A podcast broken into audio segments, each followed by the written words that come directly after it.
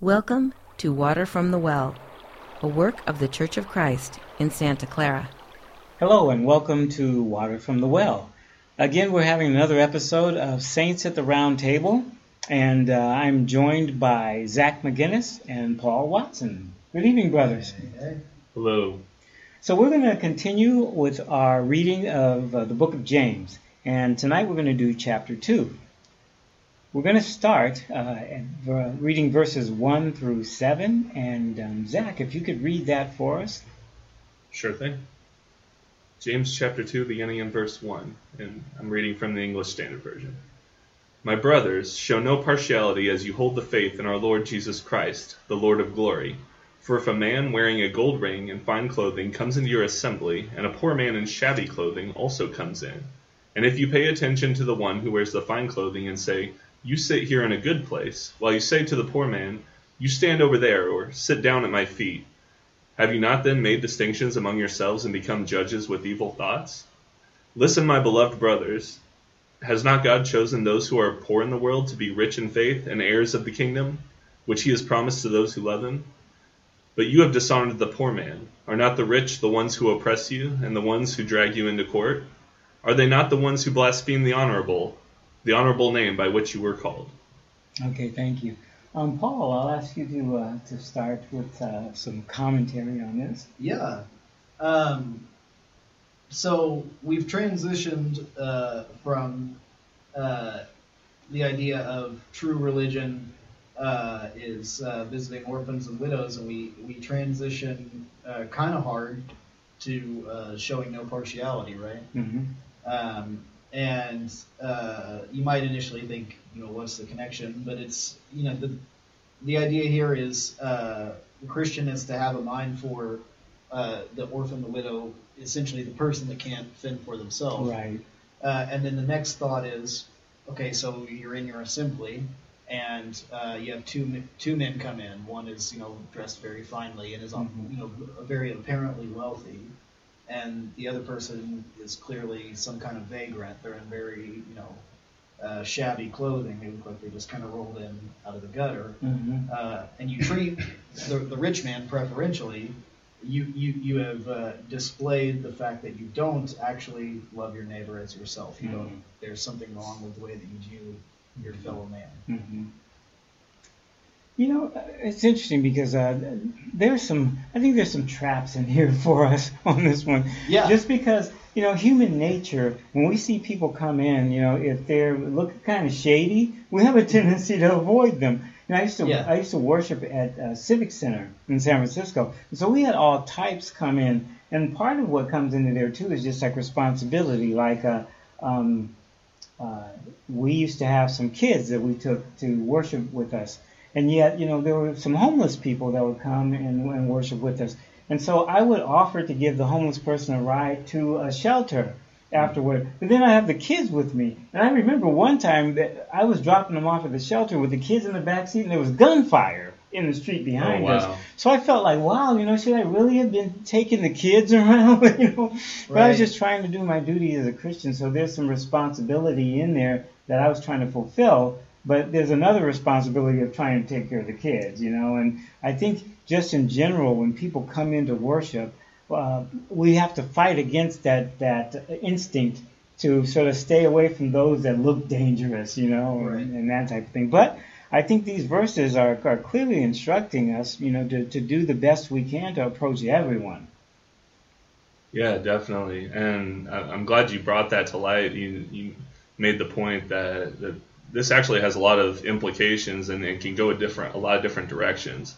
Now, I can't say myself that I'm guilty of, of looking at someone and assessing that they have material wealth and then being like, oh, I- I'm going to give you preferential treatment, right? Right. I, I can't say that I've done that, but I guarantee you, if Michael Jordan or Peyton Manning or Yeah. any number of Sure. like well-known, iconic people Yeah, yeah. walk through the church doors, I'm pretty sure I would find myself at least being tempted to show be the only them honor and yeah, be yeah. like, ah, come sit by me, you know, and let me explain everything to you and how we do everything here, and Right. and let me take you to lunch after, and, Yeah, and let me baptize you. Right? Yeah, yeah, exactly. Sign me up for that, right? And uh, and whereas an average Joe walking in the street or, or Mary Sue or whoever, I, I don't know where I got that name from, but um, just an average person that walks in off the street, I wouldn't go out of my way to to do that for Yeah. them, right? And, Yeah. and um, so there there is something to be said for that, and maybe maybe one of the ways where this does apply to me is where I find myself after services often going to people that I'm I'm comfortable being around or that I'm very Mhm. familiar with, right? Mhm. Uh, closer friends, and spending the bulk of my time after services with them Right. and giving them preferential treatment, going to lunch with them more often than I am people that I don't know as well. yeah.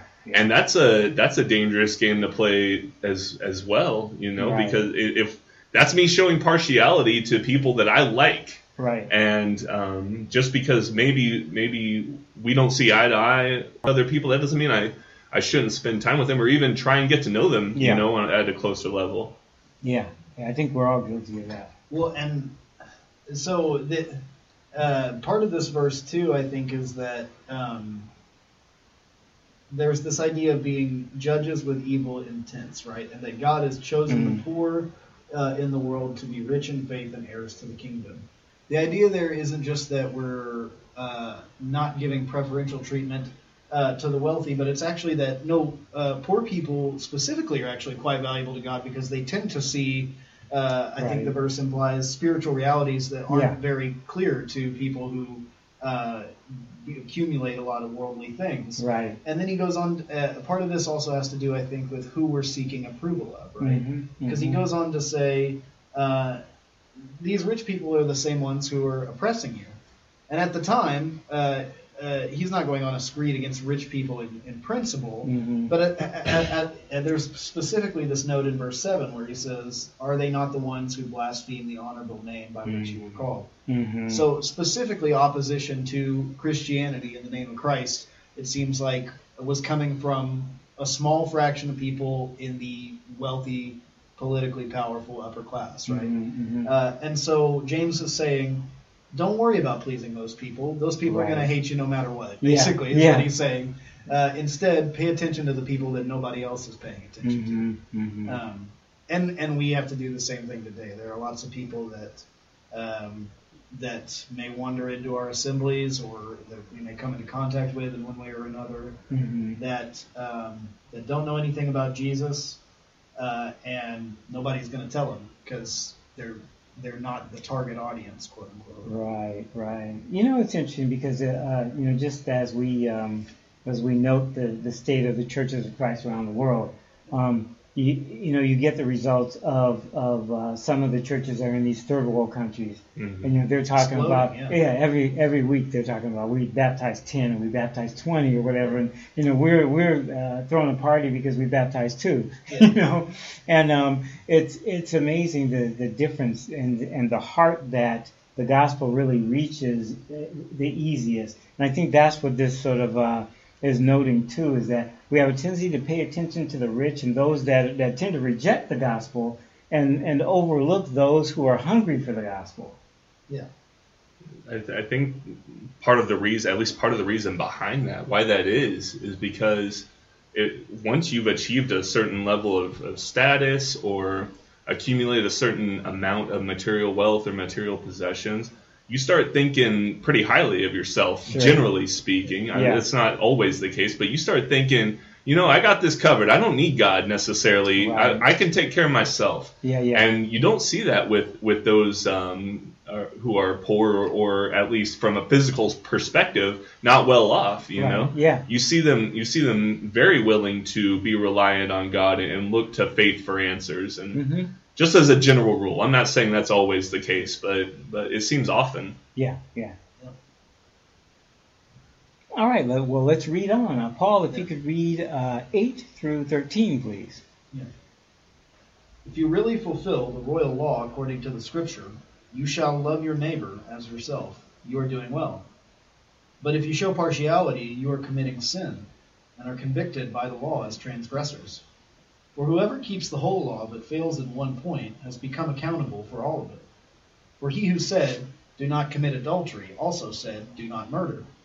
If you do, if you do not commit adultery but do murder, you have become a transgressor of the law.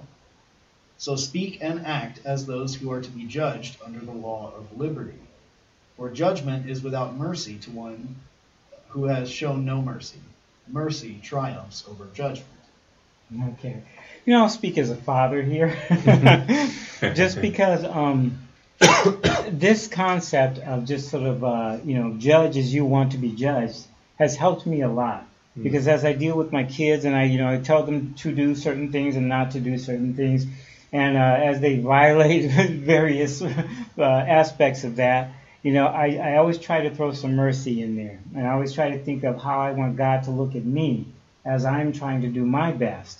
And I, I uh, and so, um, you know, I catch myself sometimes, and I, I find myself, you know, I've allowed myself to go back to them and say, you know, I'm sorry about the way I talked to you about that. I should have just, I shouldn't have been as harsh as I was. And uh, and I, I tell them, you know, I'm going to try to work with you around this, or I, or I revisit some things and try to come up with some ideas so that we don't have so much conflict over over certain things. And it's it's helped a lot. I mean, I, I feel like I'm working with my kids to help them grow, and I'm also exercising mercy in a lot of ways. Um, and I think it's helped me to grow spiritually because I'm always examining that. I always think to myself, am I dealing with my kids or other people in general the way that I want God to deal with me? Mm-hmm. And uh, it, it helps. I definitely wish my parents had been more merciful sometimes. it seems like they were awfully hard on me, um, and not necessarily judgmental, but just mm-hmm. you know very discipline oriented on small things. But then if I really screwed up in a major way, um, I noticed them being a little more merciful and understanding for whatever reason, and yeah. with the bigger things. And so I do appreciate that. Yeah, yeah. it's like with those smaller issues, it would have been nice. Yeah. Um, I, I see James making two really important points here, and and for most of, of the time hum, humans have been on the earth, it seems like we we're hard headed and we, we can't seem to get this through our through our thick skulls. That number one uh, God doesn't look at at people from at, at, he sees everyone on an even playing field. He looks at all people equally, right? He doesn't yeah. he doesn't look at someone who's who's well off, and he doesn't look at someone that is maybe an eloquent speaker or someone that's super tall or what, whatever gift they may have been given, and say this person is better than person B. You know, person A is never better than person B. We're all right. equal in God's yeah. eyes. And then the second point that he, he makes building on that is we are all equal sinners. And so mm-hmm. not only are we are we all sinners and we all make mistakes, we all screw up from time to time, and he's merciful to us uh, and and foregoes judgment often with us. Um, but but that no sin is is better than other sins, and so not only do we are we all equal, but we also sin equally. And then he's saying, in addition to that, I guess it's three points um, that that no matter what sin you commit, you're still sinning. You're still you're still committing some act transgression against what I've told you, um, and that that's to me something that's hard to remember sometimes is just because I told a lie and someone else robbed a bank, that doesn't make me a better person than them. And I, it's hard for me to remember yeah, yeah, that from time to that's time. That's right. That's right. So this is one of the verses that I've been talking with. I'm teaching on Wednesday nights, um, the high school class, and uh, we're going through Mike's book Inside Out. This is one of the verses that comes up uh, that's come up recently when we're talking about the idea of okay, uh, in the Old Testament under the Old Covenant, the nation of Israel was under a specific mm-hmm. law, mm-hmm. Uh, the, the, Mosaic law, uh, and now under the New Covenant uh, we're uh, under we are in in the law of Christ, right? Mm-hmm. There's a difference between we talked about the distinction between being under the law and in in law, right? Yeah. yeah. Mike, the way Mike refers to it is being in law to Christ, mm-hmm. which mm-hmm. is a little corny for me. That's Mike's friend. No, but uh, no. Lo- love you, Mike. Please keep employing me. Uh, no, I, I, but I uh, so we, we have talked about this, and uh, there's this idea at the end of this section. Uh, he he starts off by saying, okay, if you've done this thing that I've just described, mm-hmm. you've shown partiality. Uh, you haven't. You're not actually loving your neighbor as yourself, so you've committed a sin. You're guilty of the whole law. Right. And then he explains that principle by saying, if you don't commit adultery but you go out and murder, it's you're not better than the person who commits adultery. Like you, Mhm. you, you, you're you, you, what Zach's talking about. You, uh, you're guilty of all by violation of Yeah. one. Yeah. Uh, and so, and then he transitions to this this idea of the law of liberty, which is a, a, phrase that I, I'm pretty sure is unique to James. hmm Um, and and then he explains that by saying, uh, "For judgment is without mercy to one who has shown no mercy. Mercy triumphs over judgment." hmm So the idea is, um, uh, judgment is by its definition merciless, unless the one who is uh, giving the judgment uh, chooses to uh, display his mercy to uh, those who he judges. Right. Mhm, So mhm. we know that as Christians, the one who will judge us in the last day is is Christ, and Right. He's the one who's displayed the ultimate mercy to us by giving Himself Yeah. um, to provide a means for our salvation. yeah. Um, but I, I just think it's interesting that that basically he starts out by discussing a pretty mundane way that you could find yourself in violation of the entire old law, Yeah, right? yeah. And then he says, and then he builds up to some more dramatic ways like adultery and murder, Mhm. uh, and then he uh, basically ends it by saying, "Isn't it great that uh, that we're that we're free from that, that we are now in the law of Christ rather than Right. under the weight of Yeah. all those commandments?" Yeah, yeah. You know, um, I'll go back uh, just for a minute as a parent to go to uh, something that Zach said earlier because um, you were talking about with your parents that you know you wish they hadn't been so harsh on sort of little stuff, and Mhm. all of a sudden they show up and they're merciful on these big things. Yeah. Right. And you know, just as a parent, I can share with you all that uh, there there is a feeling of that when you're dealing with your kids that there's some little small things that just for whatever they it lights us up because it's just kind of like you know better than that. And, and well, And- I also feel like some little things you have to get after because it sets a bad precedent, right? Yeah, Like yeah. it, it's not a big deal now, but it could be a big deal down the line. It, it's Yeah. kind of like this little habitual thing, and it's a, it's representative of an overall just dealing with sort of like uh, common weaknesses and, and, and faults and things that you might fall into, which usually ha- uh, usually is involved in the bigger problems that we fall into. The parent is usually a lot more merciful in those situations. I know Marie and I have been. Our kids, I know, when they've gotten into big trouble, are surprised at how gentle we are with them and everything, and can't believe that you know we didn't drop the house down on them.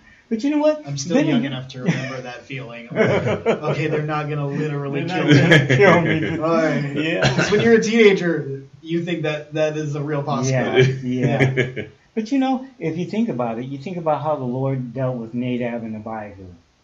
Gone, Mm, you know, right. over something that seemed like it maybe it shouldn't have been such a big deal, but it was just kind of so careless and just uh, disrespectful, you know. And like Yeah. like you were saying, Paul, it's just sort of a, it's a, uh, it was a the, um, it was the evidence of habits to come, Right. and the direction that they were headed in. But then you look at David, you know, with the adultery and the murder and stuff like that, and yet here's a man after God's own heart, Right. you know. But those had to do with those kind of passionate crimes that that we fall into. That in this case, the father was merciful, even though there were there were definitely some coinc- I mean consequences to to what happened to him. Right. Um, he didn't get a Nadab and Abihu. It's a the, the juxtaposition between those two things.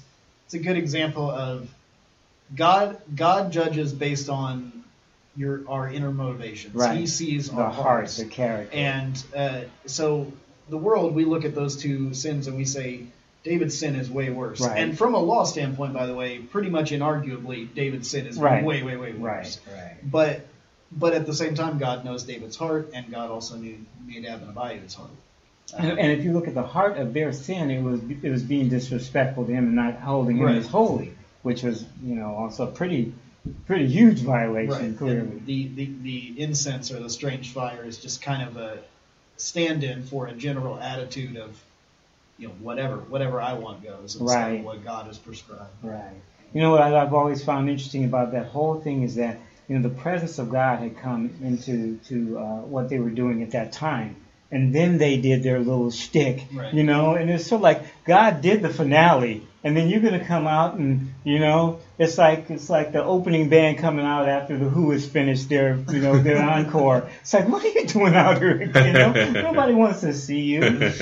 So um, it, it, it was it was blatantly disrespectful, and they they paid for it. Right. Yeah. All right. Any other comments around those? And then let's go ahead and finish off the chapter here. So I'll, I'll read. What good is it, my brothers, if someone says he has faith but does not have works? Can that faith save him? If a brother or sister is poorly clothed and lacking in daily food, and one of you says to them, Go in peace, be warmed and filled, without giving them the things needed for the body, what good is that? So also faith, if by itself, if it does not have works, is dead. But someone will say, You have faith, and I have works. Show me your faith apart from your works, and I will show you my faith by my works. You believe that God is one, you do well. Even the demons believe and shudder. Do you want to be shown, you foolish person, that faith apart from works is useless? Was not Abraham our father justified by works when he offered up his son Isaac on the altar? You see that faith was active along with his works, and faith was completed by his works. And the scripture was fulfilled that says, Abraham believed God, and it was counted to him as righteousness, and he was called a friend of God. You see that a person is justified by works and not by faith alone. And in the same way was not also Rahab the prostitute justified by works when she received the messengers and sent them out another way? For as the body apart from the spirit is dead, so also faith apart from works is dead. Yeah, so seemingly another um, kind of stop and then begin a whole new subject here uh, with James. And I've heard I've heard people refer to James as the Proverbs of the New Testament before, mm-hmm. and whether that's what it is or not, you know, where where it just seems to go from subject to subject to subject with with some wisdom or thought about various things. Mm-hmm. Um, I always think it's funny that people say that because I feel like it's. I think it is the Proverbs of the New Testament, but I don't think for the reasons that everybody says. Mm-hmm. Like people act like it's all disjointed. I think it, it yeah yeah. it has a linear yeah. progression. Mm-hmm. It, it, does take a lot of cues from Proverbs, though. Mm-hmm. Yeah, and I, I, I, think in the later chapters too, you probably see that a little bit more. Yeah. Um, but here in chapter two, there maybe it would seem like there's a hard transition here. Um, but but I, I, still see the you know the the previous text connected to this yeah. um, in a couple of ways. And there's a lot to unpack in the in the last half of this chapter here mm-hmm. um, that we can deal with. And and frankly I don't know how how the people that that believe in faith only or the once saved always saved people. How, how do you get past James chapter yeah. two? You how know, can you do it? Yeah. That's, Martin yeah. Luther famously called James an epistle of straw and said it should be cut from the Bible. Yeah. So, right. Well, that's one way, James, I suppose. Yeah. Just cut it out. James two is the reason for that. Right. but um, yeah, so so essentially, I mean, if I had to sum up what what Sebastian just read in in one sentence or one phrase, I would say I would say you're talking the talk, but can you walk the walk? You right, know, right. and and that's what James is driving home here is is that you can say you have faith all day, you can say you have love all day, you can even say you have mercy all day that we just talked about, but unless you're demonstrating it in, in some physical manifestation, mm-hmm. unless you're actively doing something to show that you you are in fact a faithful person, or you are in fact a loving, caring human being, or you are in fact um, a merciful person that doesn't rush to judgment, right. then then he doesn't believe you. He's not buying it yeah. until he sees some sort of action on your part. Right. Um, and so I think that's the tie-in to to the last part of the chapter. You know, you can say, "Oh yeah, I, you know, I don't show partiality. I'm a merciful person. I'm not judgmental of those who might be going through something, a trial in their life, or, or something rough, or look look a certain way, or uh, act a, act in a way that I don't necessarily like. Um, and you can say that until you're blue in the face, but are you actually demonstrating that? Is right. is the connection I make?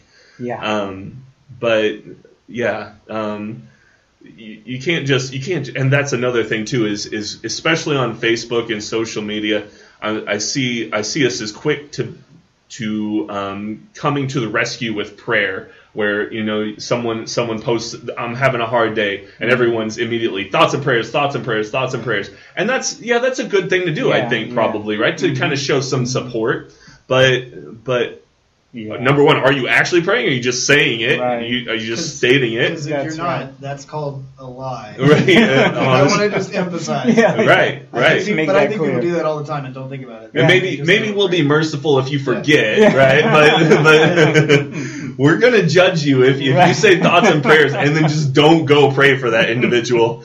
But Or even think about them.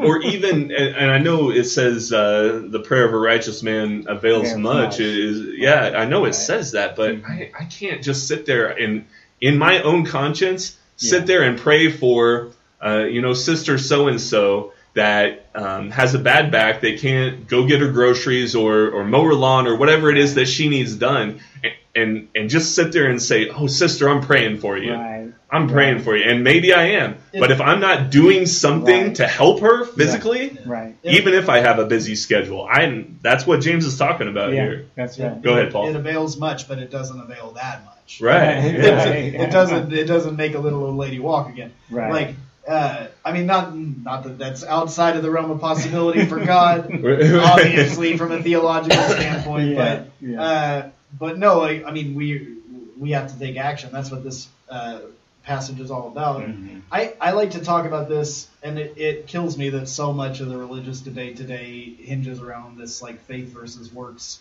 dichotomy. Mhm. Um, that in a lot of ways comes from people misunderstanding Right. this verse and Yeah. some other verses in Right. Romans and Hebrews, and uh, so I, talk about this as being a one of those passages that I call a yes but passage Mm. Mhm. meaning that like you say um, it, i have faith isn't that what saves me and i and james and i as the preacher will say to you yes but Mhm. uh, that uh, biblical faith in the old and new testament we always see um, objective good works being an outgrowth of that faith a natural outgrowth Yeah.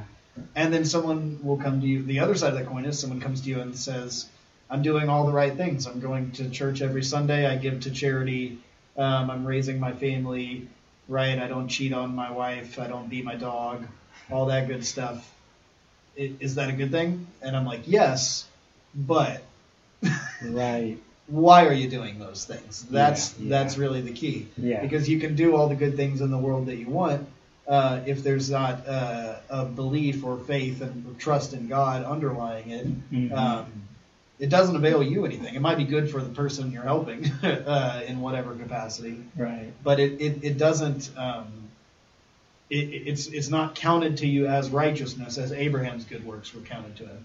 The the idea there when it says that um, uh, James says in verse 22, you see that faith was active along with his works, and faith was completed by his works.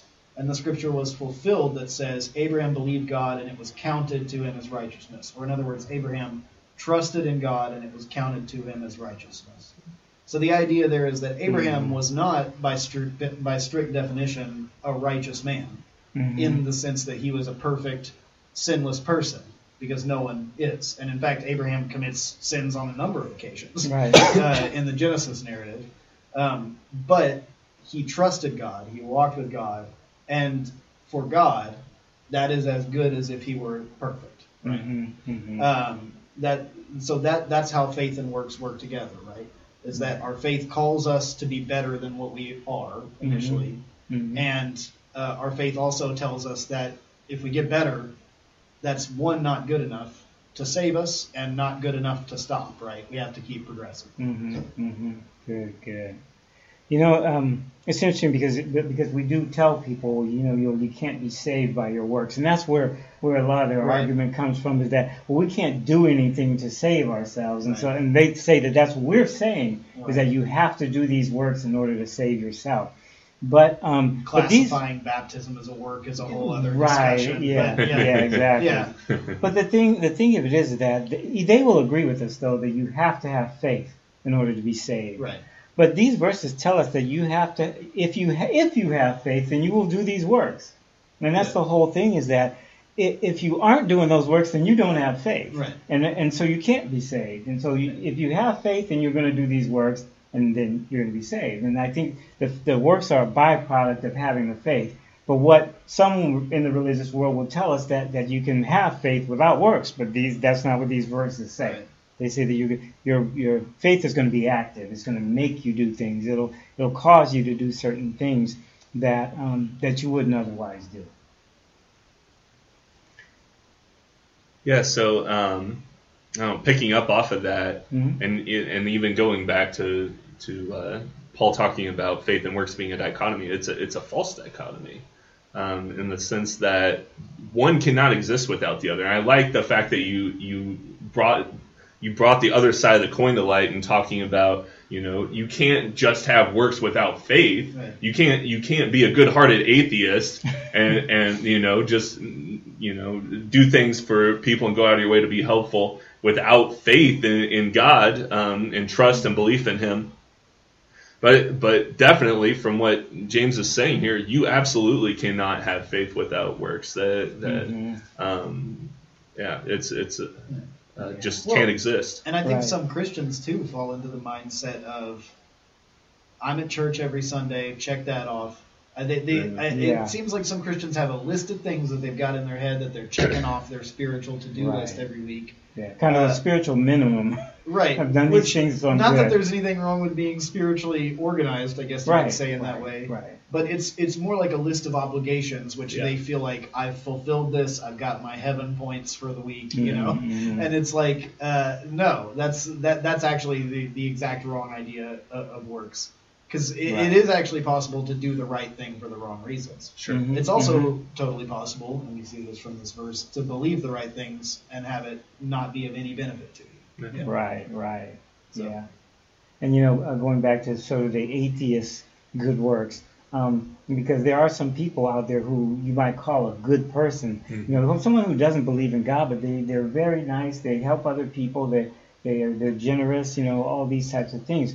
But that's according to their own standard, which has no power to save. Mhm. And that's the difference there. Um, if, we- if we're uh, if we're going to have the faith that's going to save, it's going to be according to God's standard because God has paid the price that is able to. And so it's got to be according to His standard. And, and there's the difference between someone who's just a good person and someone who's good by God's standard. That, man, that's a whole nother discussion that I'd love I'd love for us to talk about sometime. Just the the concept of the atheists have of morality and and Mm. um, how they can even subscribe to a definition of morality based on their unbelief. It- it's uh, anyway. I, I feel like I could go on for that's a whole nother that's a whole nother Well, discussion for a whole another nother time. Well, let's jot Right. that down, and in a future date, the Saints at the Round Table will discuss that issue. That'd be yeah, that'd be great. Um, I can't I can't walk out of this without at least uh, mentioning uh, verse 19. Uh, giving a shout out to verse 19. This is one of my favorites um, in, in the New Testament. You believe that God is one, you do well, even the demons believe and shudder. And I love to just smack, well, smack is not the right word, but I love to, I love to throw this verse at, uh, at people that are John 3.16 Christians, right? I believe in Jesus. I called on his name. Yeah. Right. He's saving me. That's all I have to do. I'm good. I'm covered by grace. Yeah. Wait a second. Wait a minute. the demons are doing the exact same thing, and we know where they're headed. We're, Yeah, yeah. they know who he is. That's right. They, they acknowledge him. We see multiple times in scriptures where Yeah. where they acknowledge him as the Messiah, as Yeah. Jesus of Nazareth, the Christ. You know, Right. um, and and they even bargain with him in certain situations, and um, yeah, and so it's like you can't. That That's that's that's, touching the hem of the garment. That's Yeah. that's uh, right. not anywhere close to where you need to be. Yeah. Well, and I, I wanted to, before we closed out here, to touch a little bit on the bit at the very end of chapter two about Rahab, uh, which I think is Hmm. significant. Rahab being in the line of the, or the lineage of Christ, um, and I need I need to at some point do a, a, a- a sermon on Rahab because I, I have a lot of thoughts about it and. It, you know, if you if you preach for very long, you accumulate a list in your head of like sermons that Yeah. I'm gonna do at some point. Right. Um, so after the you know half dozen or so that I have to work on before that, uh, I'll probably do at some point a sermon about Rahab. But um, the, it, I, I like this idea here in verse 25. In the same way, was not also Rahab the prostitute justified by works when she received the messengers and sent them out another way? So the idea there is, wait, you, you think, wait a minute, Rahab whose profession was a, she was a prostitute. hmm She was justified by good works. Right. To, Right. to say that another way, a prostitute did enough good works or a particular good work of enough significance Right. that it Yeah. balanced out everything else she'd ever done. basically, is what this verse said. Mm. Uh, and uh, so, in this one act, sort of, uh, Rahab redeems herself, and not just herself, but her family, which is important because Mhm. Right. the lineage of Christ. hmm Um, and then he, he makes the spiritual parallel there for, uh, in verse 26 For as the body apart from the spirit is dead, so faith apart from works hmm is dead. hmm So uh, the idea is um, the bo- body, spirit, faith works.